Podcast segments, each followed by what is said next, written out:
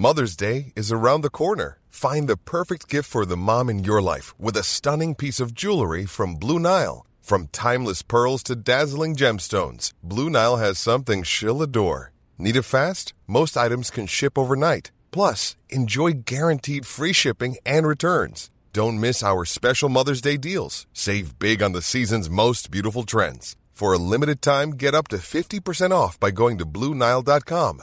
That's BlueNile.com.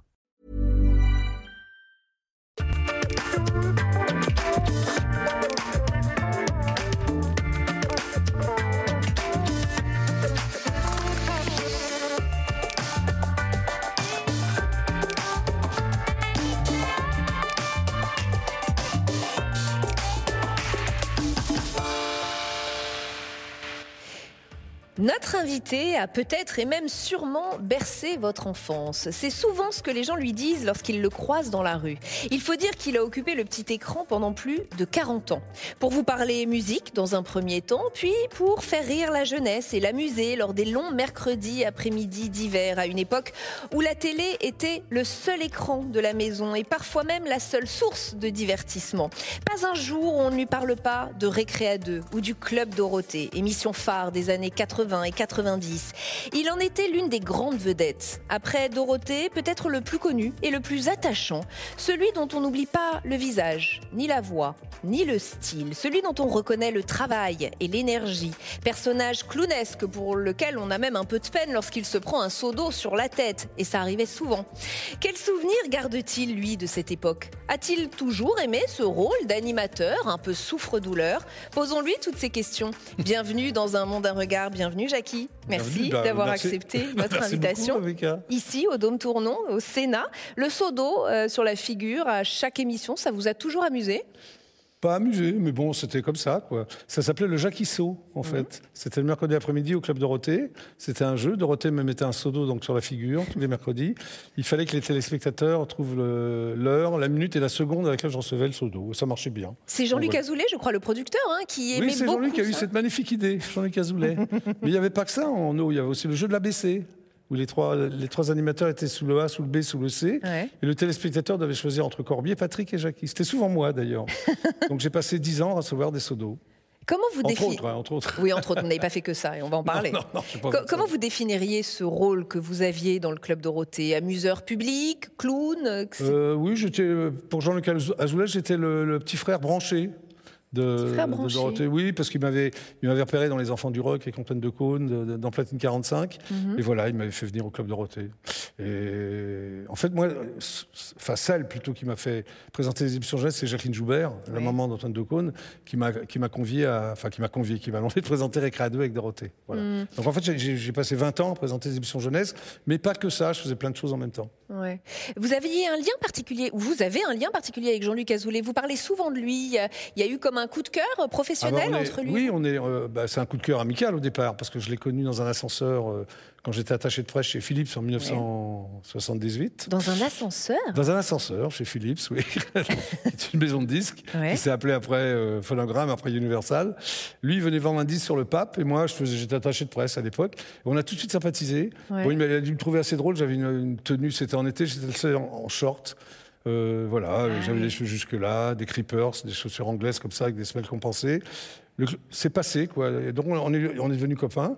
Euh, à Récréa 2, il n'était pas producteur de télé, il était juste producteur de disques, enfin, juste producteur Oui, de- des disques de Dorothée, quand même. Et en fait, c'est devenu mon patron pour le Club Dorothée, en fait, en 1985. Donc toujours un rapport sain, un rapport amical. Vous vous êtes jamais senti instrumentalisé dans la peau d'un personnage, disait un peu souffre-douleur. Ça vous a jamais euh, gêné? Non, c'est pas le souffre-douleur, c'est. euh, euh, non, non, en fait, Jean-Luc Azoulay, il a, il a une idée précise. Le casting était quand même. Il y avait Dorothée qui était donc la star, Eh oui. Ariane qui était la, la meilleure amie de Dorothée, voilà, Mhm. et les trois crétins, donc euh, Patrick, Corbier et Jackie. Il y a des Voilà, mais choses on n'était vous... pas les souffres-douleurs, on était, une- voilà, on, on faisait rire les, les- les gamins, mais bon, on avait un côté niais. Enfin, on n'était pas niais, mais on jouait les niais, quoi. Ouais, vous jouiez les niais, parce que vous Ouais. ne l'étiez évidemment Mais pas. c'est pas, je dirais pas souffre-douleur. Il y, a- il y a des choses que vous avez quand même refusé de faire, que la production a pu vous demander, où vous avez dit là, non, ça va un peu trop Oh loin. non, on a tout fait parce que ça m'amusait. J'aime bien aller au bout du bout, moi. Moi, il y, a il y a un truc que j'aimais pas, c'était j'ai le, le mal de mer mère supporte pas le bateau. Oui. Et euh, souvent, on partait, on faisait ce qu'on appelait le club Dorothée Vacances. On faisait Oui. le tour du monde. Et souvent, euh, Jean-Luc, il me mettait sur un bateau parce qu'il savait que j'aimais pas ça. Et je lui dis, Jean-Luc, si tu me mets sur un bateau, tu files plein de textes. Faut que j'oublie que je suis sur un bateau. Donc j'avais plein de textes, comme ça, ça passait. Ah ouais. C'est le seul truc. Ouais. Voilà. Et, et quelle relation vous aviez avec les enfants? Ils étaient totalement fans. Je veux dire, c'était quand même un phénomène, ce Club Ah bah, Dorothée. C'était un truc de fou. On était dans notre tour d'ivoire à l'école du club, du club Dorothée. On, tournait jour et nuit. euh, Ouais. euh, quand je dis nuit, on tournait la nuit. Parce que euh, parfois, on terminait à 4 h du matin. On tournait une, une série qui s'appelait Pas de pitié pour les croissants. Oui, et on très faisait tout de suite. Ça se terminait à 4 h du matin. Mhm. Et on se rendait pas compte parce qu'on on faisait que tourner. Je m'en suis rendu compte quand on était en province. Ouais. Quand on faisait des comédies musicales avec Dorothée, parce qu'en plus, moi, j'étais sur scène avec elle et Mhm. qu'on sortait. Et c'est vrai qu'on pouvait pas faire trois, trois pas dans la rue, quoi. C'était gentil. Ou alors, euh, quand on sortait de scène aussi, quand on sortait, les... Ouais. c'était même dangereux, parce que c'était les moments qui mettaient leur môme de 3 ans contre la vitre des voitures. Ah, fais un bisou à Jackie, fais un bisou à Dorothée. Ah. C'est plus les mamans qui étaient fans que les enfants, alors? Oui, oui. Non, pareil. Ouais, pareil.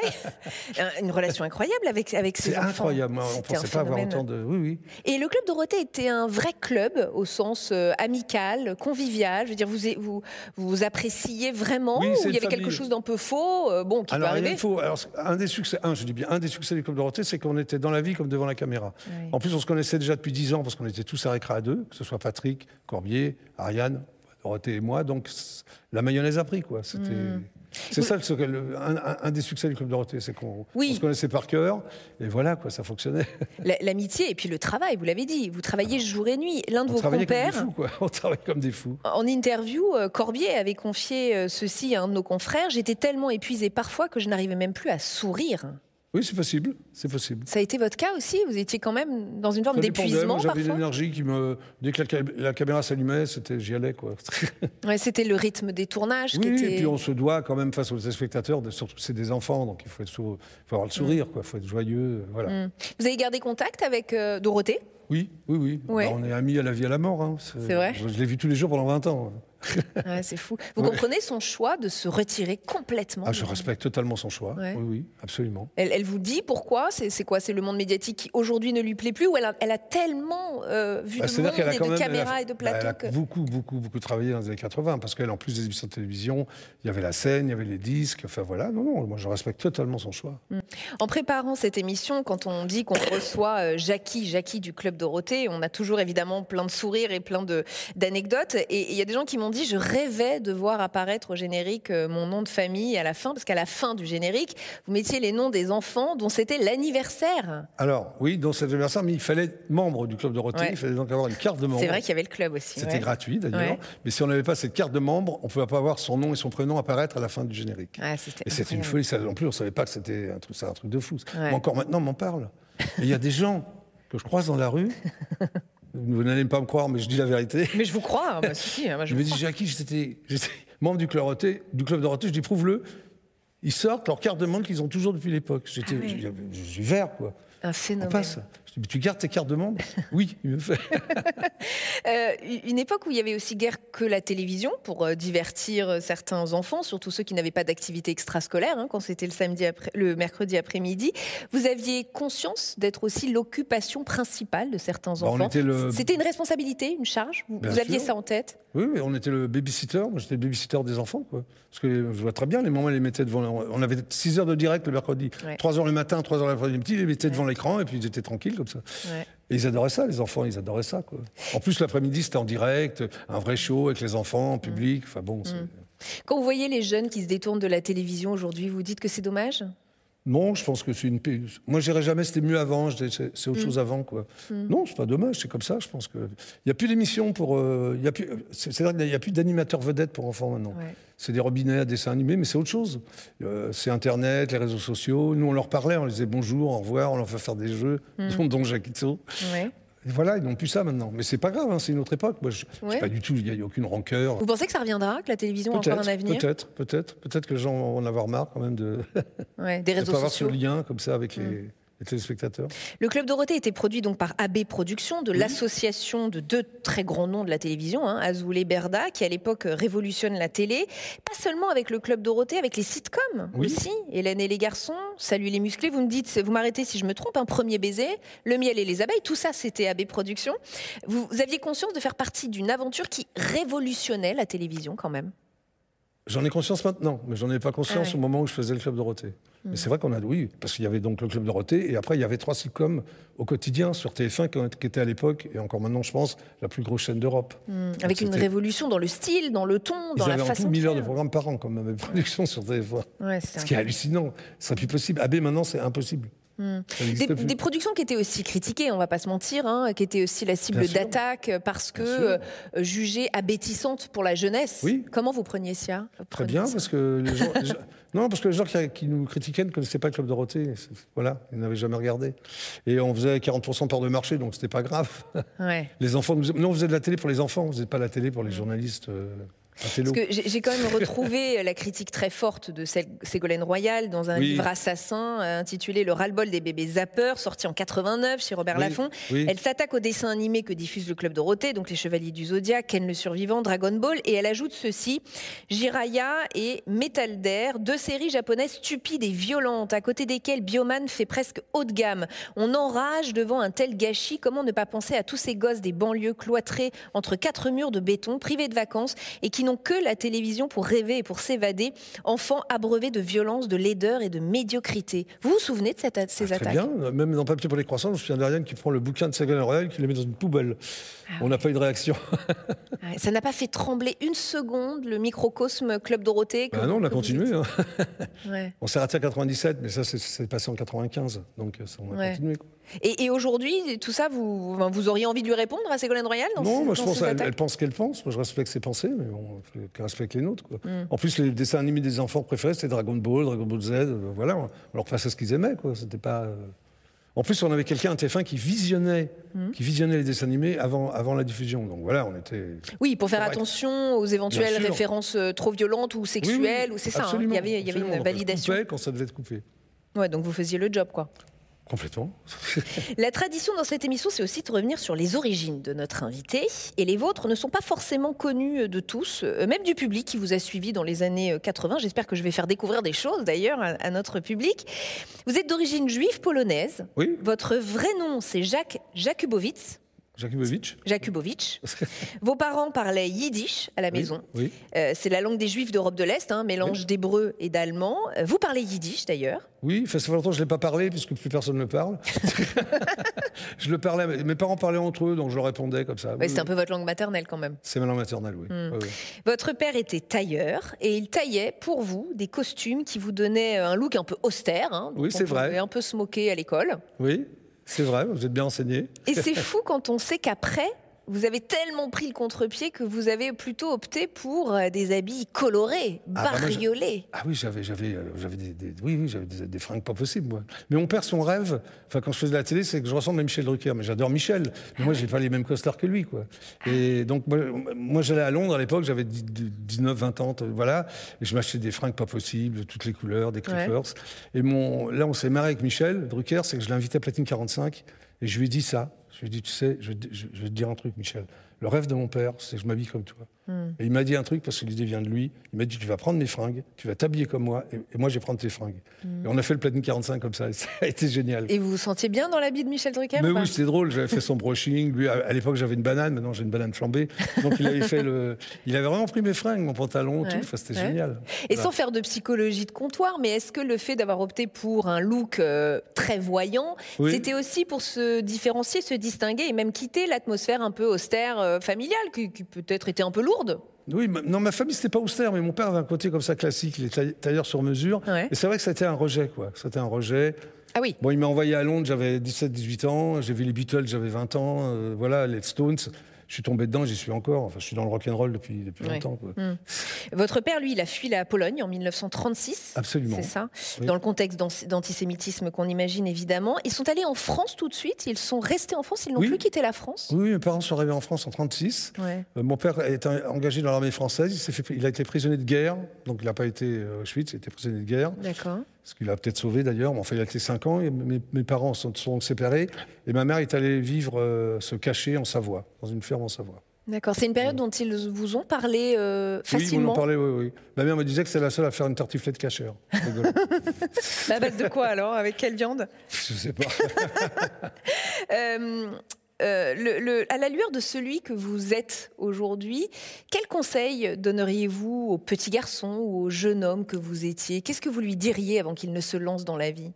Fais ce que tu as envie de faire et n'écoute et n'écoute pas les autres. N'écoute pas les conseils des autres, surtout. Fais ce que- moi, j'ai fait ce que j'avais envie de faire. Voilà.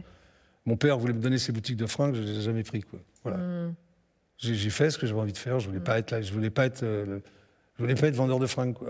Ouais. J'ai rien contre les vendeurs de fringues. Je voulais pas faire ça. Ouais, c'était pas votre truc, quoi. C'est pas mon truc. J'étais mal- j'aurais été malheureux. Quoi. Ouais. Voilà. Très vite, c'est aussi la musique hein, qui vous distrait, vous éloigne sûr, de la culture familiale. Je crois que vous écoutez en cachette Salut les copains sur un transistor. Oui, oui, Et ça absolument. plaît pas beaucoup à votre père. hein. Non, pas du tout. Non. non puis j'écoutais des. Oui, oui. Puis des- j'écoutais aussi les vinyles parce qu'à l'époque avec des vinyles. Mhm. On était dans le noir, on était assis en tailleur avec Richard Gottener, qui était mon ami d'enfance. Eh bien, vous faites ma transition parce que Ah, le, excusez-moi, le alors. tournant, mais, mais pas de problème, allons-y. On va, on va l'écouter, Richard Gottener, Ah, parce que c'est. Trois vieux papy en plus. On vous connaît Oui, tellement bien qu'on l'a préparé cet extrait de Richard Gottener. Alors je précise, à moins que vous vouliez, vous vouliez le Bah, faire, la, rencontre avec Richard Gottener, c'est dans une colonie, une colonie juive qui Oui. s'appelle Noah Kadima, Mais oui. et vous faites la connaissance de Richard Gottener. vous connaissez tout ça Bah, je me suis renseignée, j'ai travaillé. J'ai Kadima, c'est dans Jeunesse en avant. Ouais. Et je fais la connaissance de Richard Gottener, on avait 11 ans. Et on s'est plus quitté, quoi. Et c'est, moi, j'étais un petit enfant sage à l'époque. J'étais, c'est lui qui m'a, voilà, qui m'a dévergondé. C'est incroyable. Je pense que je l'ai aussi dévergondé. Ouais. Et on a tout fait. On, on voulait, on se prenait même à l'époque, on avait un peu plus tard, on a commencé à écrire des sketchs. euh, on se prenait pour Poiret et Serrault. On n'avait pas le talent de Ouais. Poiret ni de Serrault. Ouais. On, a- on est même passé en audition libre dans des cabarets comme l'échelle de Jacob. Et personne rigolait, on entendait les gens manger, boire. On est sorti de l'échelle de Jacob, on s'est dit, bon, allez, soit on est en avance, soit c'est pas drôle du tout. Bon, on a opté Soit c'est le binôme qui fonctionne pas oui, Parce que voilà, finalement, vous avez fait carrière solution, séparément. On a trouvé ça on a trouvé ça pas drôle du tout. On a réécouté des sketchs avec Richard qu'on avait fait à l'époque. Et effectivement, bon, bah pas bon. on avait 19 ans. Ouais. On s'est dit, on va, tenter notre chance chacun de notre côté. Puis voilà, ça nous a pas trop mal réussi. Ah bah ça vous a Ouais. plutôt bien réussi. Euh, plusieurs déclics hein, quand même dans votre vie et je crois que le concert des Beatles en fait partie, 1964. Oui. Alors là c'est la rencontre euh, et là vous tombez amoureux du rock. Ah oui, complètement, complètement. Ah oui, les Beatles m'ont séduit complètement. Ah bon, j'étais quand même euh, relativement jeune. C'est vrai, c'est vrai. C'est les, les seules personnes que j'ai attendues. J'ai pas eu d'autographe d'ailleurs à l'Olympia. C'est vrai? Oui, oui. Parce que j'ai pas, je suis pas très groupie. Moi, je voulais vraiment avoir à l'intérieur du musée, je les ai pas eu. Et finalement c'est quand même un peu dans la musique que vous avez fait carrière puisque vous devenez attaché de presse d'artistes. Absolument. De chanteurs, de chanteuses et de groupes. Et le, comment ça arrive ça? Alors ça arrive euh, par hasard, Ouais. par hasard, comme dirait Gainsbourg. Oui. Euh, oui, encore. Mais moi, j'ai eu un- une chance incroyable parce que j'ai jamais déposé de projet dans ma vie. Ouais. C'est des- au niveau des rencontres. Je rencontre la femme de Serge Lama, vous voyez, c'est très précis, Mhm. Euh, chez un coiffeur qu'on qui s'appelle Daisy, enfin qui s'appelait, malheureusement elle est décédée, et elle était attachée de presse chez, chez Philips. Mhm. Elle me dit, bah, elle voyait bien que je m'intéresse à la musique, on se voit. Elle me dit un jour, Jackie, bon, écoute, si ça se libère, je te préviens. Elle m'a appelé 15 jours après. Elle, elle m'a présenté Louis Nucera, qui était à l'époque directeur de la promotion, qui après a été chez Jean-Claude Lattès, éditeur littéraire, voilà. Alors lui, c'était un niçois, il me reçoit. Et alors, donc à l'époque, toujours pareil, j'avais mon, mon look un peu bigarré comme ça, avec des tours Eiffel partout, des fausses cravates, avec un élastique. Et je suis resté, je frappe dans son bureau, j'arrive, et je reste debout, je suis resté 10 minutes debout, et 10 minutes c'est long quand même quand on Ouais. une place. Puis à un moment donné, il me dit assieds-toi avec son accent niçois que je ne sais pas faire. Il m'a posé deux questions. Il m'a dit est-ce que vous parlez anglais? J'ai dit oui, parce que je parle anglais. Il m'a dit est-ce que vous connaissez quelqu'un dans le showbiz? J'ai dit non, parce que je connaissais personne. Je me suis dit en deux secondes, si je commence à lui dire que je connais quelqu'un qui se renseigne, c'est mort. Je suis sorti, j'ai dit à Dizzy, mais attends. Il m'a gardé 10 minutes debout, 2 minutes assis. À mon avis, c'est mort. Et dans l'après-midi, il me rappelle, il me dit tu commences quand tu veux. Ben, J'étais le lendemain matin chez Philips. Voilà. Et là vous ça. commencez à vous occuper d'artistes étrangers essentiellement? Euh, pas essentiellement, oui. Non. Enfin, on avait un, euh, Philips avait un catalogue assez important. Mais dont vous êtes occupé d'artistes incroyables Bob Marley, Genesis, Peter Gabriel, Cat Stevens. Oui, oui, Elton John, euh, Ouais. Roxy Music, et je me suis occupé de Gainsbourg aussi pendant 8 ans. Ça on va y venir bien oui, sûr. Oui, oui. Euh, ah oui, ils avaient un catalogue incroyable. Jerry Lee Lewis, oui, oui, Rod Stewart, Hmm. Peter Gabriel, que j'ai revu après à Platine 45, tout ça. Vous, Oui. vous parliez de, bon, de Gainsbourg, mais vous allez, vous allez vite, décidément, dans cette Non, interview. non, Moi, bah, j'ai- je peux vous parler des groupes étrangers. Mais hein. non, mais non, mais non, mais non, on y vient, on y vient, parce que j'ai un document à vous proposer, c'est une archive. Ne, là. sortez pas vos, lunettes, vos lunettes, c'est pas la peine, je vais vous le décrire. Non, Euh, je reconnais, non, non, je reconnais l'écriture de ah, vous reconnaissez déjà L'homme l'écriture à tête de chou, qui est un album dont je me suis occupé. En Exact. plus, donc ça m'a fait Ouais. beaucoup d'émotions. C'est Oui. incroyable ce document. Incroyable. Parce que ça, bon, alors on va- le- le- nos, nos téléspectateurs le découvrent. C'est la copie effectivement d'un manuscrit de Serge Gainsbourg qui date de 1976. Oui. Un premier jet de l'homme à la tête de chou. Et quand on voit ce brouillon, la façon dont il Oui, élabore sa chanson, il commence à l'élaborer, on se dit que c'était quand même euh, compliqué dans sa tête, non? Ah ben, c'est un garçon compliqué, mais incroyable. Enfin, moi, au moins, Gainsbourg, il a changé ma vie. Quoi. Pourquoi? Bah, J'ai rencontré à 25 ans, euh, quand euh, l'UNICEF m'a dit euh, écoute, va le voir, il cherche un attaché de presse, Mmh. pas sur soit toi. J'arrive rue de Verneuil, je sonne, c'est lui qui ouvre. Moi, j'avais 25 ans, j'étais- déjà, j'étais fan de lui. Mais vous étiez fan de lui avant même qu'il ait des fans, je veux dire, avant même oui, qu'il ait oui, un grand oui, succès. C'est vrai, c'est vrai, c'est ça qui est incroyable. Et, il euh, vous finalement, impressionne ça, déjà ça a marché, quoi. Mais lui, il était très timide. Moi aussi, je- je- on a resté cinq minutes sans se parler, quoi, à, à la première. euh. Ah Alors bon, après, il- alors, je lui dis mais après pourquoi tu m'as choisi? Il m'a dit bah, tu avais l'air cool, j'aimais bien. euh, c'est vrai. Voilà, puis peut-être la judaïté nous a rapprochés aussi. Ah, vous pensez? euh, Juif ashkénaze, oui. Ouais, ça vous rapprochait? C'était important oui, parce pour lui? qu'il était, il était comme moi, il était juif pratiquement. Ce que je veux dire? C'est-à-dire, non? Pas pratiquant, juif pratiquement. Ouais, d'accord. Donc c'est-à-dire qu'il avait une culture juive, mais bon, euh, il faisait pas Shabbat, il faisait pas. Ouais. Mais euh, ça nous a rapprochés, oui, cette manière de penser, cet humour juif un peu ashkénaze. Oui, Ouais. Et, et vous dites que quand j'arrivais dans les radios avec les disques de Serge Gainsbourg, on me répondait ce n'est pas la couleur de l'antenne. Absolument. Alors, ce n'est pas la couleur de la tête, ça veut dire en français, je ne passerai jamais ton disque. Ouais. Ouais. Il y avait, si, il y a RTL qui a accepté de. Oui, Jean-Bernard Hébet, mais vous êtes extrêmement bien renseigné. oui, mais bien Poste sûr. restante, une émission sur RTL. C'est le seul qui m'a passé euh, Gainsbourg. Comment expliquer ça? Il, a, il avait senti le génie. Ouais, euh, ouais, ouais. Il m'a dit Jackie, je te le passe, Jean-Bernard Hébet. Ouais, ouais, ouais. Ouais. Et euh, Serge, qui était un- quelqu'un de très angoissant, parce qu'en fait, lui, il voulait vendre ses disques. Il avait fait des tubes, mais, mais pas de lui. ouais. Il avait écrit pour France Gall, pour Mm. François Hardy, enfin pour plein de gens, Alain Chamfort. Et lui, ça, bon, il voulait vendre. Quoi. Et dans cette page, je suis copié de lui de 73 à 80. Il a sorti des albums, dont L'homme à tête de chou, Mm, euh, Vu de l'extérieur. Et le seul qui a marché de son vivant, c'est Aux armes, etc. Ouais, Le dernier dont je me suis occupé. Après, tous les autres ont été disques d'or, mais il ne le saura jamais. ouais. Et ça n'a tellement pas marché tout de suite que lui, il a un peu aussi surjoué la provocation pour se faire connaître. Bien sûr, Ouais. bien sûr, oui. Ah C'était bah un oui, jeu. parce que dans le privé, c'était pas du tout ça. C'était un dandy, un dandy punk pour moi, Gainsbourg. Ah. Il, il surjouait l'ivresse même? Ah, parfois, il faisait semblant d'être euh, ivre, Ouais. parce que c'est son image de marque. Moi, je me souviens, j'avais organisé chez lui un interview avec un journaliste de rock and folk. Mhm. Il m'a dit, Jackie, il, m'a dit dans sa cuisine, tu, tu vas voir, lui, je, vais- lui préparer un petit cocktail, je vais faire semblant de boire. Le mec, il était bourré. Vodka tomate Oui, vodka tomate, voilà. et lui, il faisait semblant de boire, et l'autre, il était complètement bourré. Bon, voilà. Il n'a pas montré son vrai visage. euh, Moi, je le connaissais parce qu'on se voyait vous tous les deux. Oui, oui, Mhm. oui, oui, oui, oui. On a un autre rituel dans cette émission, euh, Jackie, c'est de montrer des photos à notre, euh, à notre invité, des photos qui parlent normalement. Bon, celle-ci, je pense qu'elle va vous parler évidemment. hein. Vous, vous allez le reconnaître tout de suite. Ah Antoine, de Decaune, Caunes, c'est grâce ou à cause de lui que je fais de la télé. qu'on a reçu ici dans cette émission oui et qui garde un merveilleux souvenir de Chorus. Ah bah moi aussi, Bah, c'est ma première euh, J'étais le premier présentateur muet de la télévision française. Ouais. Je faisais rien, moi. Je le rassurais, il était face caméra, il parlait de Bruce Springsteen. Et moi, je lui mettais les doigts dans le nez, les doigts dans l'oreille, je faisais des grimaces, voilà. Mais c'était un truc de fou, on pensait pas que ça allait marcher comme ça, quoi. Et Antoine me dit, fais ce que tu veux, j'en ai rien à foutre, tu fais ce que tu veux. Je le rassurais, quoi. Puis c'était l'une des rares ou la première émission où on diffusait des concerts en live aussi. Bien sûr, il y avait 37 minutes de musique live tous les dimanches. Ouais. De l'autre côté, il y avait la messe, d'ailleurs, sur l'autre chaîne. Mhm. Et on a eu tout le monde, pareil. Il y avait Joe Jackson, Elvis Costello, enfin, euh, Divo, euh, Dire Straits, enfin, des trucs incroyables, Police. On parlait des émissions jeunesse qui avaient un petit peu disparu euh, du paysage télévisuel français, mais les émissions musique live, il n'y en a pas beaucoup non plus. hein. Vous, Bah, regrettez que la télé ne. Bah, c'est pas qu'il n'y en a pas beaucoup, il n'y en a plus tellement, quoi. Oui, il n'y en a Ouais. même plus du tout, je crois. Des vrais. Un, un- un peu taratata. hein. Ah oui, oui. mais Taratata, c'est pas essentiellement rock'n'roll. Ah oui, oui. Chorus, c'était vraiment du, du pur rock'n'roll, quoi. Ouais, Puis les présentations étaient très, très osées pour l'époque. On Ouais. ne pourrait plus faire ça maintenant, quoi. Euh, une, une autre photo. Je vous en prie. Alors vous allez les, vous allez les reconnaître évidemment. C'est une Oui, photo du groupe Les Musclés qui Oui. s'est formé lors de la création du Club Dorothée. Absolument. Un groupe dont euh, les paroles feraient scandale aujourd'hui. Évidemment, je me suis repenchée sur quelques titres et j'ai retrouvé celui concernant Mathilde Amet. Oui. Mathilde t'en- on t'attend tous à la maison, c'était le titre. 1991. Alors c'est vrai que c'était un langage fleuri, dirons-nous. Je, je cite un extrait. hein. Mathilde Amet, si tu entends notre chanson, on t'attend tous à la maison. On a acheté du saucisson, on s'occupe des boissons. Amène seulement tes potirons. Oui, bah, moi je suis pour rien, hein, c'est Jean Mais je le, le- le parolier. Oui, c'est un peu vulgaire, on va dire. ouais. Ça vous fait quoi de réentendre ces paroles aujourd'hui, à la lueur évidemment de, du débat aujourd'hui Moi, personnellement, je ne les aurais pas chantées, hein, mais les musclés l'ont fait, bon voilà, ça les regarde. C'est-à-dire que déjà à l'époque, vous, ça vous dérangeait? Non, ça ne me dérangeait pas. Mais bon, c'était comme ça, c'était dans une ambiance. Euh, Ouais. Non, moi, ça ne me dérangeait pas. Ouais. votre regard sur ces femmes qui maintenant demandent à ce qu'on les traite autrement que comme des objets. Ah bah, elles, ont, totalement raison, bien sûr. Moi, je suis contre ça. Je suis contre ces paroles. Je suis contre, mm. bien sûr, bien sûr. Mm.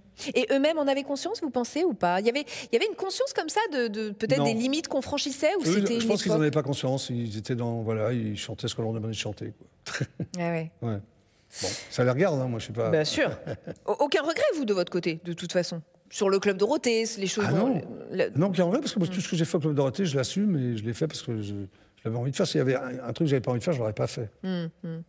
Une dernière photo. Alors cette fois, c'est Sophia Aram que vous connaissez peut-être, qui est humoriste, comédienne, chroniqueuse. Sophia Aram, elle a fait ma première émission sur IDF1. Elle est au cœur d'une brouille avec l'animateur Cyril Hanouna. Peut-être l'avez-vous euh, vu. Alors elle, elle a sévèrement attaqué son émission à lui, l'émission de Cyril Hanouna. J'ai pas vu non. Et lui s'est vengé en, attaquant euh, sa maman, sa mère, ce qui a fait euh, beaucoup de bruit.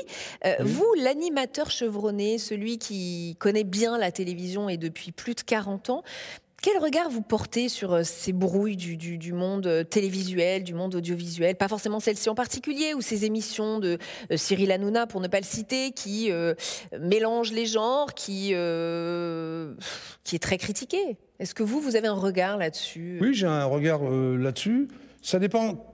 Ça dépend comment vient la critique. Bon, Cyril Hanouna, le corps, je le connais bien, j'ai connu chez AB Productions. Il avait, je sais pas, 19-20 ans. Euh, il était dans une série qu'il écrivait qui s'appelait Sur la tête de ma mère, ça s'appelait comme ça, Sur la tête de ma mère, je me souviens plus. Et moi, je l'aime bien, Cyril Hanouna. Mhm. Euh, après, on aime, on n'aime pas ce qu'il fait. Je trouve que c'est un grand professionnel. Mhm. Euh, bon, parfois, il est peut-être relativement agressif. Il a la critique facile. Mhm. mais je ne suis pas au courant de cette brouille avec Sophie ouais. donc je ne peux pas trop en parler. Une dernière question. Jackie, qui est en lien avec notre lieu, mais oui, ça passe vite. nous sommes entourés de quatre statues qui représentent chacune une vertu. Vous avez ici la sagesse, vous allez me dire si c'est cette vertu qui vous parle. Ici, la prudence, ici, la justice, et derrière moi, l'éloquence. Est-ce qu'il y a une de ces vertus, une, vertu parmi euh, celles que je vous ai citées qui vous parle le plus, qui vous caractérise ou... Qui me caractérise pas, mais qui me parle le plus, c'est l'éloquence. J'aime bien, les gens éloquents. Voilà. Hmm, pourquoi? Bah Comme ça, je trouve que c'est une, qualité essentielle pour moi. Et vous l'avez? C'est pas à moi de le dire. C'est pas à moi de le dire, mais j'aime beaucoup les gens éloquents. Hmm. eh ben on s'arrêtera sur cette vertu, l'éloquence. Merci. merci, infiniment, Jackie, d'avoir été notre invité dans un monde, un regard. Merci à vous de nous avoir suivis comme chaque semaine. Émission à retrouver évidemment en replay sur notre site internet publicsena.fr et en podcast aussi. N'oubliez pas. À très vite sur Public Sénat.